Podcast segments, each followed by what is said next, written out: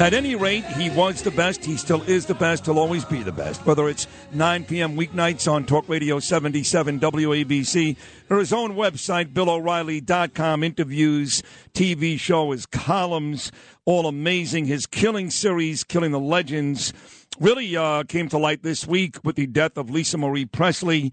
And of all the segments all week long on WABC, I mean, every show, every show, nothing comes close ratings wise to this one with me, and that is the best ever, Bill O'Reilly. Bill, good Thursday morning. How are you, pal? You know, I'm listening to the four part harmony of the Beach Boys when they were in their early 20s, and it's still amazing. I know. I know you love Mike Love. He was on this show, on your show, not that long ago, and Yep. they're still great. They are still great. You know, talking about amazing, I played cuts earlier. We'll get to the the, political stuff. Uh, Mike and the Mad Dog reunited together yesterday on ESPN, first time in a long time, and they both made the point that the best regular season quarterback ever, Peyton Manning, the best Super Bowl quarterback ever, Joe Montana, they're willing to call Tom Brady the greatest because of the amount of years and victories, but neither said on any given day he's been the best quarterback ever. Your thoughts? Well, I listened to the first uh, for the 8 to the 8.30 uh, sit-in friends. yeah. Um, look, how many uh, times did Brady get to the Super Bowl? Ten. How many Super Bowls did he win? Seven. That's it.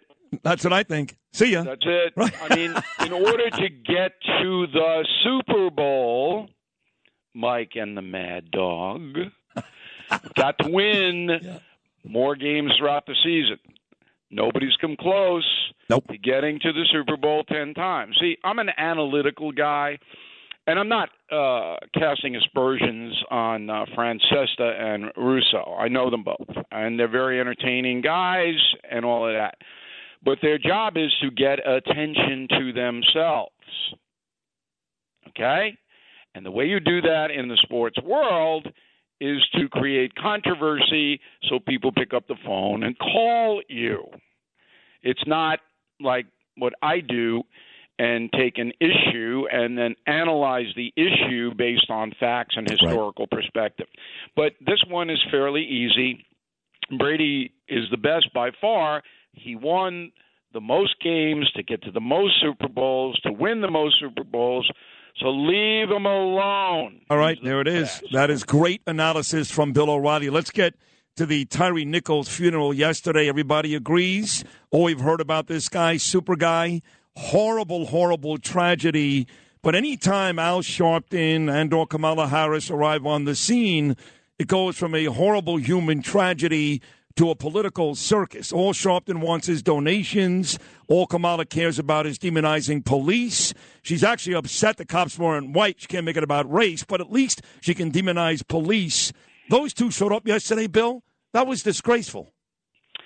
Well, I disagree with you on Harris. She had to do it. That's her job is uh, to attend ceremonial events like this. When I use the word ceremonial, um, that's what a funeral is. Oh, hold on a second. Hold on a second. If a white guy was killed by the police, she wasn't going to be there. What do yeah, you mean? but I mean, I, I don't want to do speculation. oh, I can tell you a fact. I can tell you she wouldn't be there. Fact. Okay.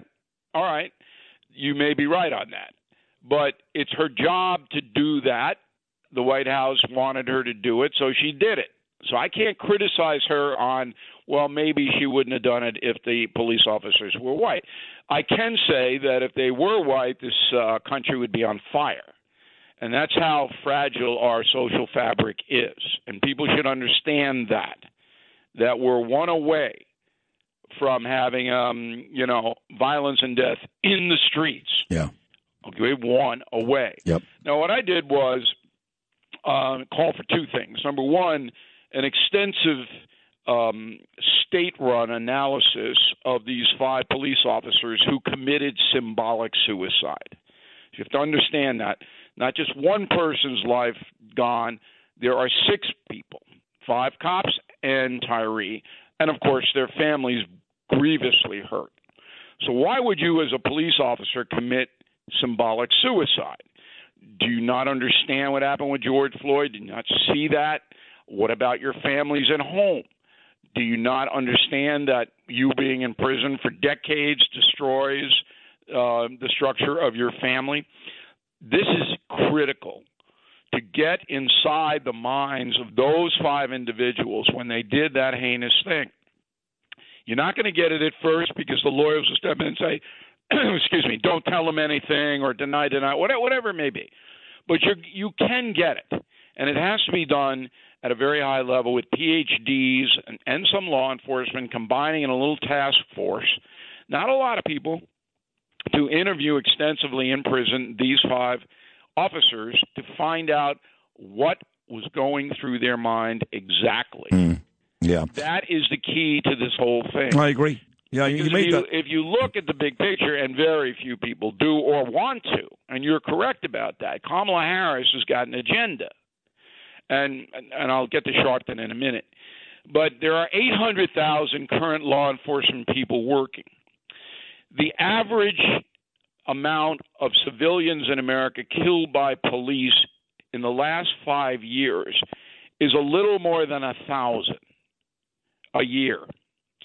And of those thousand, more than half were shooting at police, trying to kill police. Right.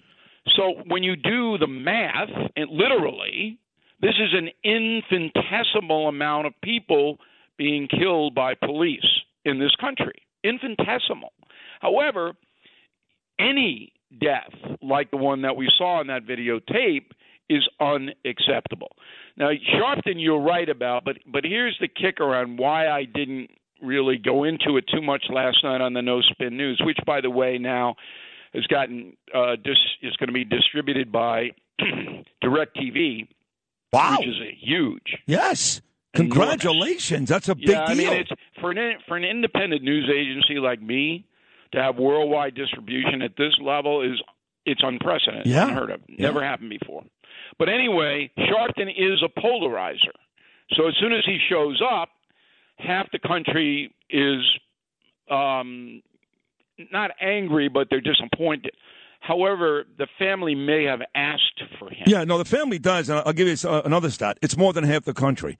Uh, I know it's anecdotal, but there's even black Democrats that I speak to that do not consider Al Sharpton the voice of the African American community. So I would tell you it's more than half the country Okay. that doesn't like him. and they have good reason not to like him.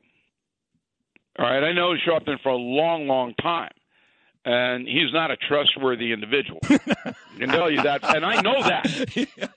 Okay, I know that firsthand. Yeah, you and Tawana Brawley both know that. Um, so, but if the family, particularly the mother of Tyre, says, "I would like him to give the eulogy," you can't intrude on it. Right, that's true. No, you're right. Very good point, Bill O'Reilly. That's why he's going to be on DirecTV. That's why he's the best. Quite a story in today's New York Post. After years of denial, Hunter Biden admits, Bill, okay, yeah, it's my laptop, but here's what he's doing. He's going the on the offensive, right? And he's saying Giuliani, all these people that got my laptop and delved into it and say all these things about me, I'm going after them. So now he's kind of flipping the script and saying, yeah, you got it, you got it, but you still shouldn't be talking about this stuff.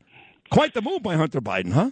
Yeah, the lawyers, uh, Abbe Lowell, who grew up near me in uh, Levittown, um, interestingly enough, he's been around forever. They're now uh, telling um, Hunter Biden to go on the offensive, to, you know, to because certain people did certain things, they may be able to get those people on and on and on. But Hunter Biden isn't smart enough, or nor is his father, Joe Biden, to know that the longer you keep the tawdry laptop in the public eye, the more you're going to get hurt. See, nobody cares about some guy in a shop that you left the laptop there inexplicably looking at it. Nobody, nobody cares about that. And then you're going to make that a centerpiece of a lawsuit. All right, it's your right to do it. You can do it. Where's it going to get you and your father? It's not. It's just going to get you more negative headlines. Oh, look at this! Look at that!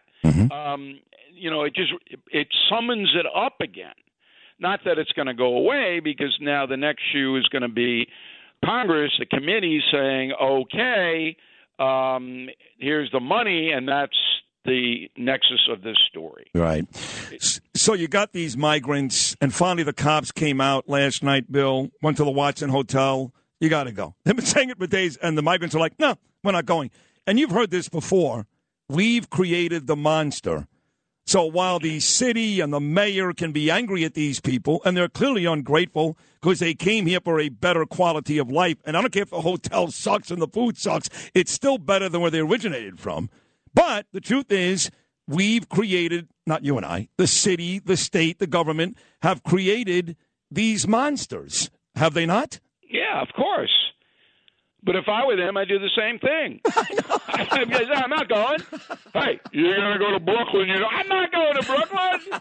I got a four hundred dollar night hotel room with three meals a day, and I got I got big screen TV, yeah. and I got free coffee, and uh, I can get out here and walk around. And I'm not going to Brooklyn. I'm not. I'm not going to Brooklyn.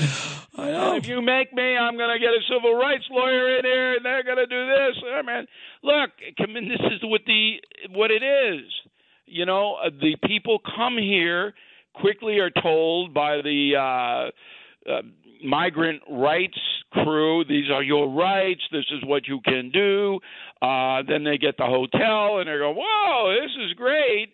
And then some guy comes in and goes, um, excuse me, you're going to Brooklyn. No, I'm not. I'm not going to Brooklyn. You know, that's the mentality of human nature. And, you know, you sit here and you just, it just gets more bizarre every second. And yeah, they're going to have to go to Brooklyn. I mean, they're going to get removed and they're going to go over there. But I, when I saw it, I wasn't surprised. I no, mean, me surprised. No, I'm not surprised, but I have to tell you that I, you know this. I've become friendly with the mayor.